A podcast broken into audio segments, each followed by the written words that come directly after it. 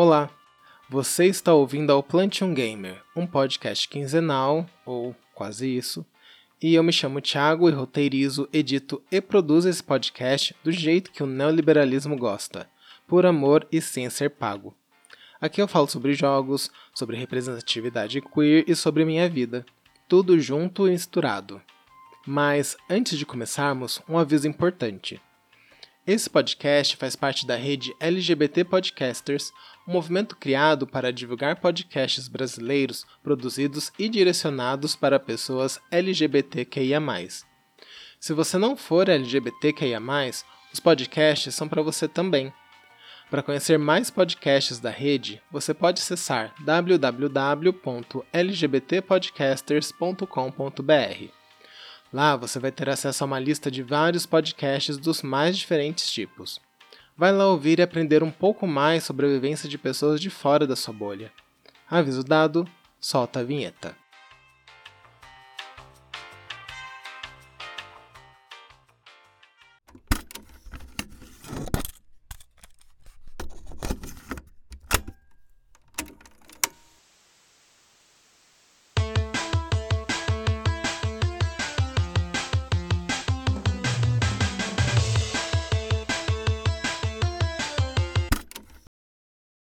Essa semana eu assisti uma série documental da Netflix chamada GDLK.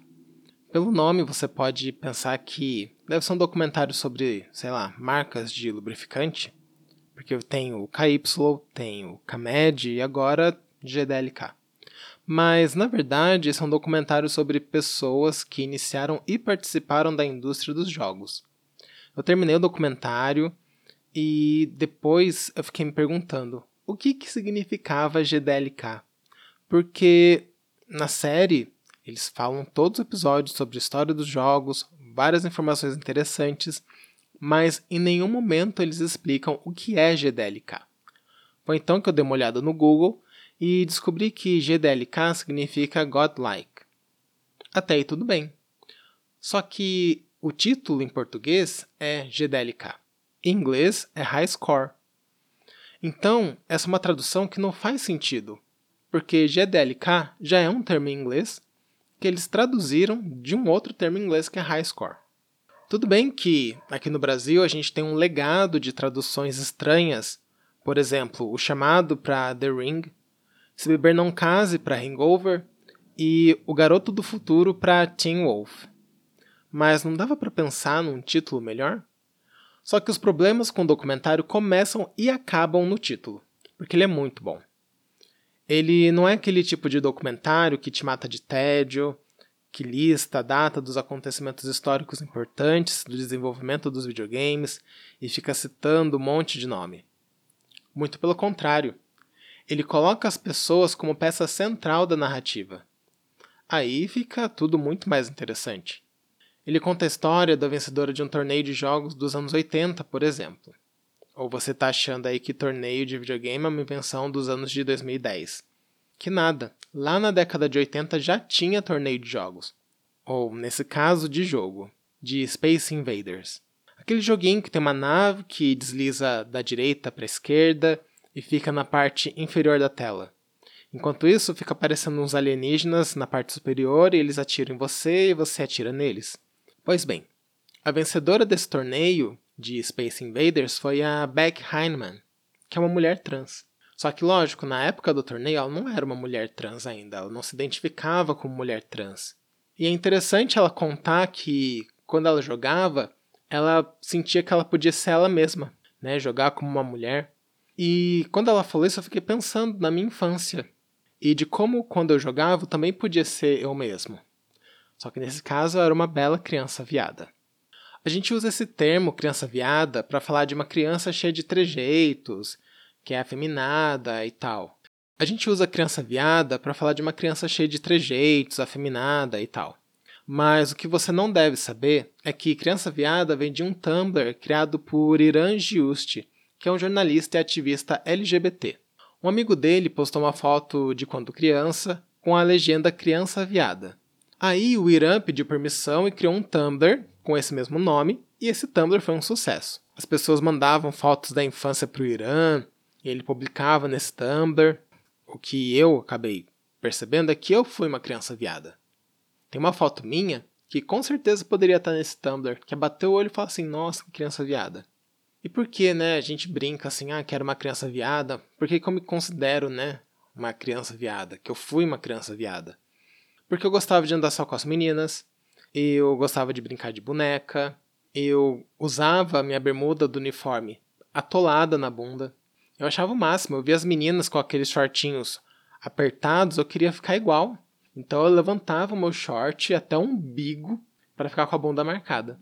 E assim, os professores, os inspetores, eles viam aquilo e deviam achar que era a coisa mais estranha do mundo. Eu, eu lembro dos olhares tortos.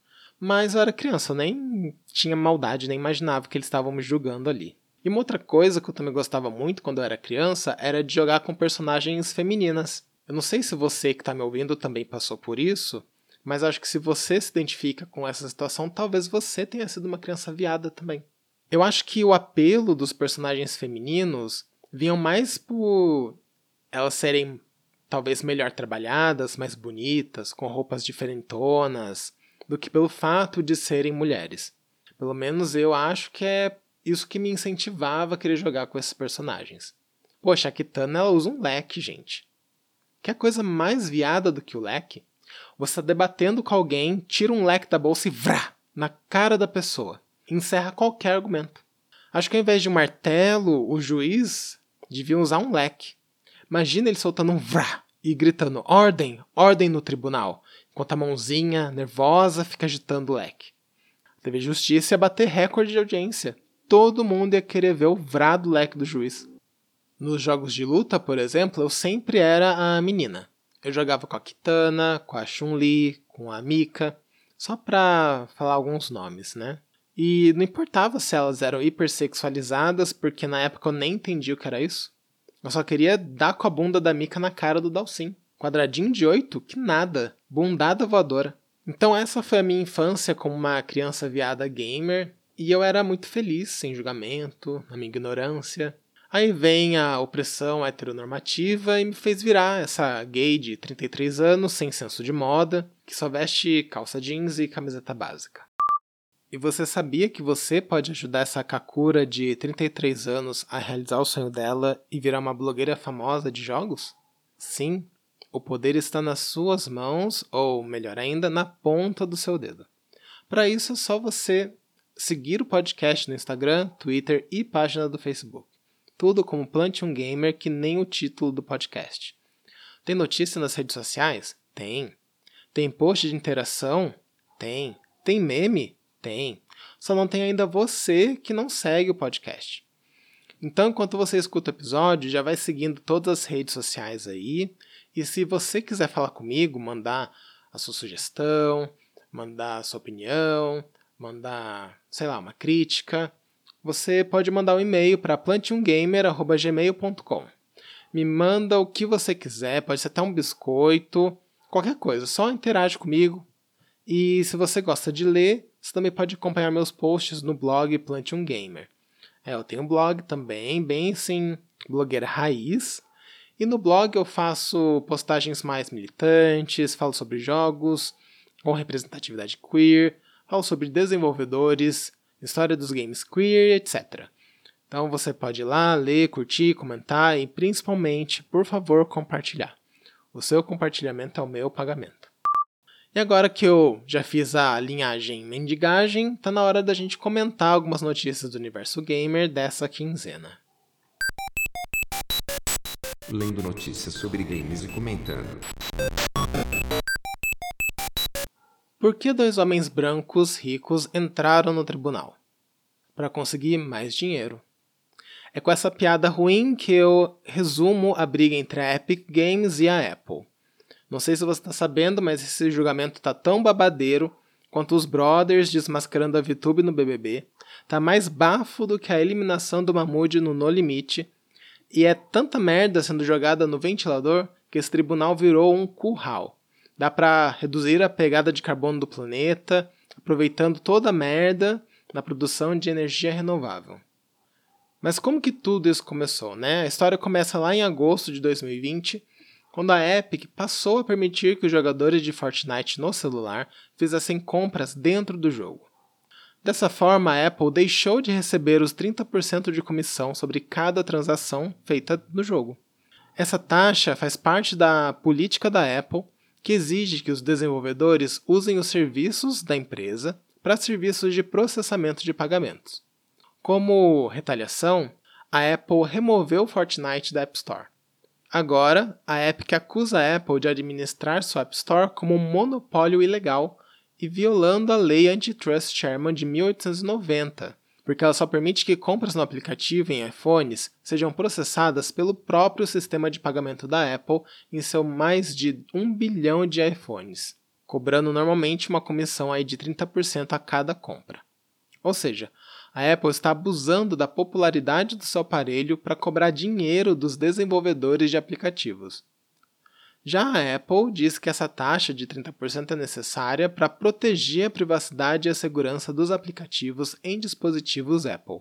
O julgamento começou lá no dia 3 de maio e está sendo um show de horrores. Os acontecimentos relatados são tão bizarros que, com certeza, o Ryan Murphy vai lançar uma série baseada no caso o American Horror Story Tribunal, com a Sarah Paulson fazendo o papel de juíza e também da vilã. Provavelmente uma serial killer vestindo a skin do embananado, que na verdade é um demônio invocado por um grupo de freiras pertencentes a uma seita que acredita que o mundo foi colonizado por aliens. Achou confuso? Não tem problema, quem acompanha o American Horror Story já está acostumado, porque acho que tirando Coven, nenhuma temporada faz sentido, é uma salada de frutas. O embananado é, inclusive, uma das bizarrices que surgiram aí no julgamento. Se você não sabe, o agente embananado foi introduzido no game na temporada 8 do capítulo 1 como uma skin épica que podia ser adquirida ao alcançar o nível 47 do passe de batalha. Os advogados da Apple apresentaram o embananado de terno, dizendo que seria inapropriado colocar uma banana nua no tribunal. Essa piadinha lá, Praça Nossa, foi argumento usado pela Apple sobre a importância da curadoria da App Store, impedindo a entrada de conteúdo impróprio por meio de um exame rigoroso. A curadoria é uma das justificativas da taxa de 30% que a Apple cobra. A equipe do Fortnite questionou o que seria inapropriado numa skin de banana. E é claro que não tem nada demais nela. Só que isso não passa de uma distração que nem o caos causado pelo despresidente, para que a gente não lembre da corrupção que ele e a família dele estão fazendo por aí. E sobrou para mais gente também. A Apple acusou a Epic de permitir títulos impronunciáveis, que vem do unspeakable em inglês, na sua loja porque apoiam a itch.io, uma plataforma de jogos indie onde qualquer um pode publicar um jogo. A escolha bizarra de adjetivo para descrever os jogos da itch.io não passou despercebida não. Como forma de dar o troco, a plataforma adicionou uma tag de busca chamada Unspeakable. Então, além disso, né, a itch.io também vai promover o Unspeakable Jam, que vai ser um evento onde vários desenvolvedores vão se reunir para criar jogos com começo, fim e desafios no meio. Outra gafe cometida pela Apple, que decidiu definir um jogo como isso. Uh, além disso, alguns documentos vazados revelaram que a Sony estaria cobrando dos desenvolvedores para implementar o crossplay no PlayStation. Olha, gente, é bosta para todo lado, tá pior que dar o Edi sem fazer chuca. Só que parece que as chances de vitória da Epic são muito baixas. Em uma decisão pré-julgamento, a juíza do caso, Ivone Gonzalez Rogers, deu a entender que estava cética sobre esse argumento de que a Apple está violando a lei antitrust Sherman de 1890 por agir como um monopólio ilegal. E o que acontece se a Epic ganhar? Se por algum acaso o destino achar que a Epic deve ganhar esse julgamento, uma vitória acabaria obrigando a Apple a rever as políticas da App Store. O julgamento deve terminar só agora no final de maio, então ainda tem muita bosta para rolar a Sony anunciou duas novas cores de controle para o PlayStation 5: o Cosmic Red, um controle vermelho com tons vinho, e o Midnight Black, que é um controle preto. Mas a pergunta que não quer calar é: cadê o PlayStation 5? Onde estão os consoles? Será que vai ter que chamar o Yuji de volta para sortear PlayStation 5 para o povo? ir lá na frente da Sony e ficar gritando PlayStation, PlayStation, para ver se a produção aumenta? Porque não tem PlayStation para comprar. E o principal motivo, aliás, os principais motivos dessa falta de PlayStation no mercado são a pandemia, né? Grande novidade, ninguém esperava que a pandemia fosse atrapalhar a produção de PlayStation 5. A falta de componentes, que se deu pelo aumento do home office e venda de aparelhos como computadores e webcams, os cambistas, que acabam tirando o console de circulação, golpistas, que acumulam consoles para poder tirar foto e depois postar essas fotos no site de venda, e aí o pessoal olha aquele monte de console com cara, acha que é de verdade, compra o console que chega na casa, uma caixa cheia de tijolo. E também os mineradores de criptomoedas.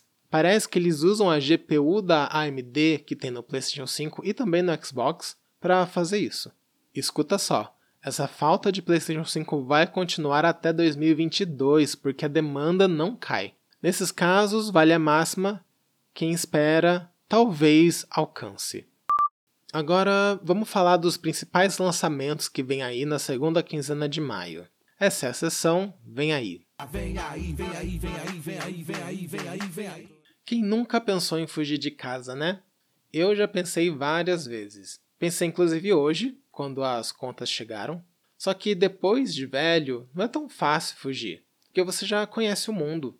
Você sabe que tá ruim com as suas obrigações, mas tá pior se você ficar sem teto, sem um lugar para morar, né, sem comida.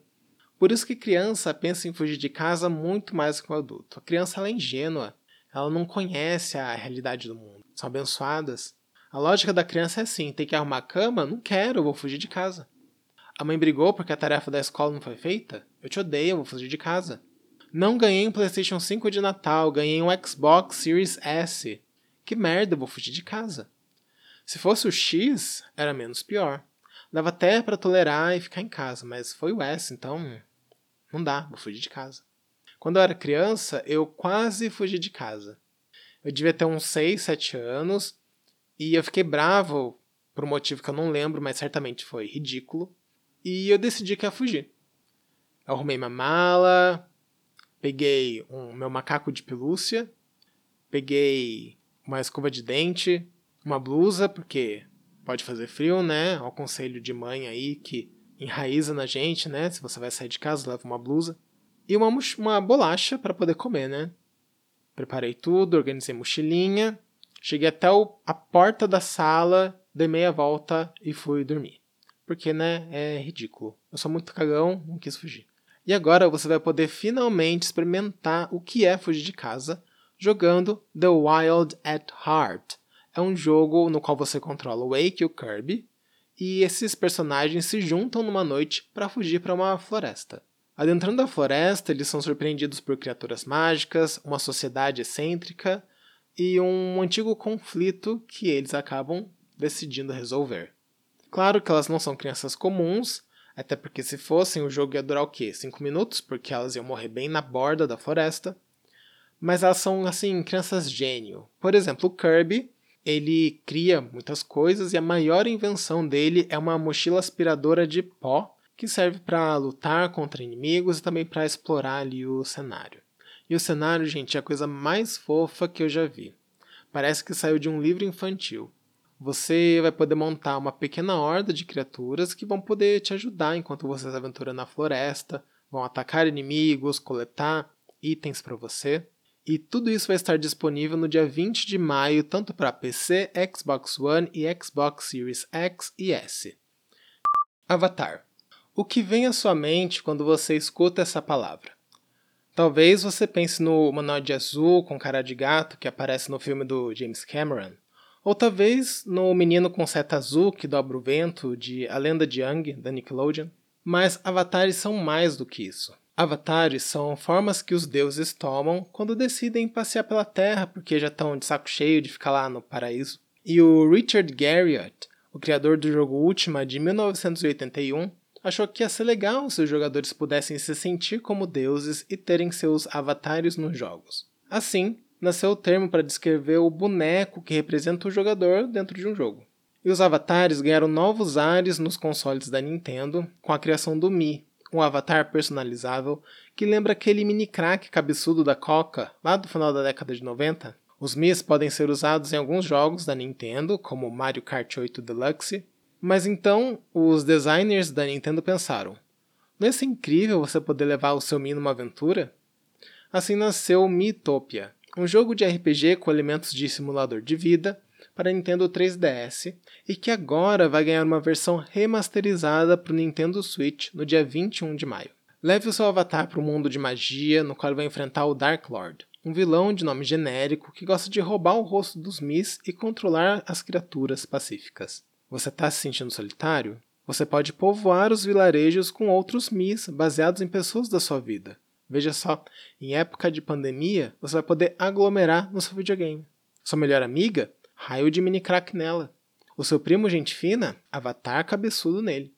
Aquele cara que você sonha em quebrar na porrada? Coloca a cara dele no Dark Lord e abuse da catarse. As opções de personalização dos Mi são tantas que você nem vai querer terminar a campanha, só vai ficar criando Mi. Você vai ter à sua disposição várias classes, desde o clássico mago até uma cantora pop, ou até uma flor ou gatinho. Então, deixa a criatividade aí fluir. Se tem uma brincadeira que eu adoro é queimada. Não tem coisa mais divertida do que você escolher o alvo da bola e você poder observar ali o terror nos olhos do time adversário. Aí você lança a bola com todas as suas forças no limite do seu lado do campo, dando aquele grito alto que tira todo o ar do seu pulmão, e isso é uma experiência sem igual. Só que agora, se assim como eu você tá velho, não dá mais para jogar uma queimada. Se eu correr dois metros, eu desmaio por falta de oxigênio no cérebro. Posso até quebrar um osso se eu cair no chão. Mas nem tudo está perdido.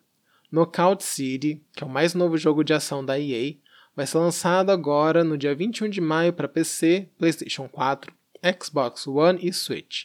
No jogo, você e até mais dois amigos podem participar de partidas de queimada. Pois é, um jogo de ação similar à famosa queimada. Só que dessa vez o campo não tem mais 2 metros de extensão. Você tem uma cidade inteira para explorar. Dá para pular por cima dos prédios, dar cambalhotas de um lado para o outro e usar vários tipos de bolas diferentes, cada uma com efeito. O melhor ainda, você pode ser a bola. Aí seu amigo pode jogar na cara do adversário. Né? É um jogo com ar cartunesco que vai te propiciar vários momentos de diversão. O que aconteceria se os personagens fofos de Kung Fu Panda passassem por mutações devido a uma praga misteriosa? Você Biomutant. Esse jogo, desenvolvido pela Experiment 101 e THW Nordic, traz essa mistura de artes marciais, ataque à distância e mutantes fofos. Nesse jogo, uma praga está acabando com a Terra e a árvore da vida sangra morte pelas raízes, e é o seu papel salvá-la. Para isso, você vai criar um personagem que parece vindo de um mundo pós-apocalíptico da Pixar. Como todo RPG de ação, você vai escolher a raça, a classe e características físicas como sexo, altura, pelos e garras. Todas as escolhas afetarão seu personagem. Enquanto você se aventura, você vai encontrar itens que poderão ser usados para criar armas ou até mesmo veículos, todos muito inusitados. Dá para voar de um prédio ao outro com uma mala de viagem, cobrir algumas áreas longas montado em uma mão mecânica ou até mesmo usar um balão. Além disso, você pode se aliar a uma das tribos existentes para acabar com todas as outras, ou ainda acabar com todas as tribos sem se filiar a nenhuma. Chegamos ao final de mais um episódio de Plantion Gamer. Eu espero que você tenha gostado do que você ouviu, mas antes de você fechar o seu agregador ou partir para um próximo podcast, vou te pedir um favorzão. Se o seu agregador tiver um campo para avaliar o podcast que você acabou de ouvir, bom, se você ouviu até aqui, por que não dá nota máxima para ele? Se você quiser ouvir mais episódios desse podcast no futuro, clique em seguir. O que você acha de indicar esse podcast para os seus amigos? Vai lá em compartilhar e manda esse episódio para mais pessoas. Compartilhe nas redes sociais, nas redes profissionais e na rede de contatinhos que você tem no seu celular marca o podcast que eu vou lá e retuito, compartilho nos stories, etc. Então, muito obrigado e a gente se fala daqui a 15 dias. Buonasera, Natasha. Buonasera, Catuxa.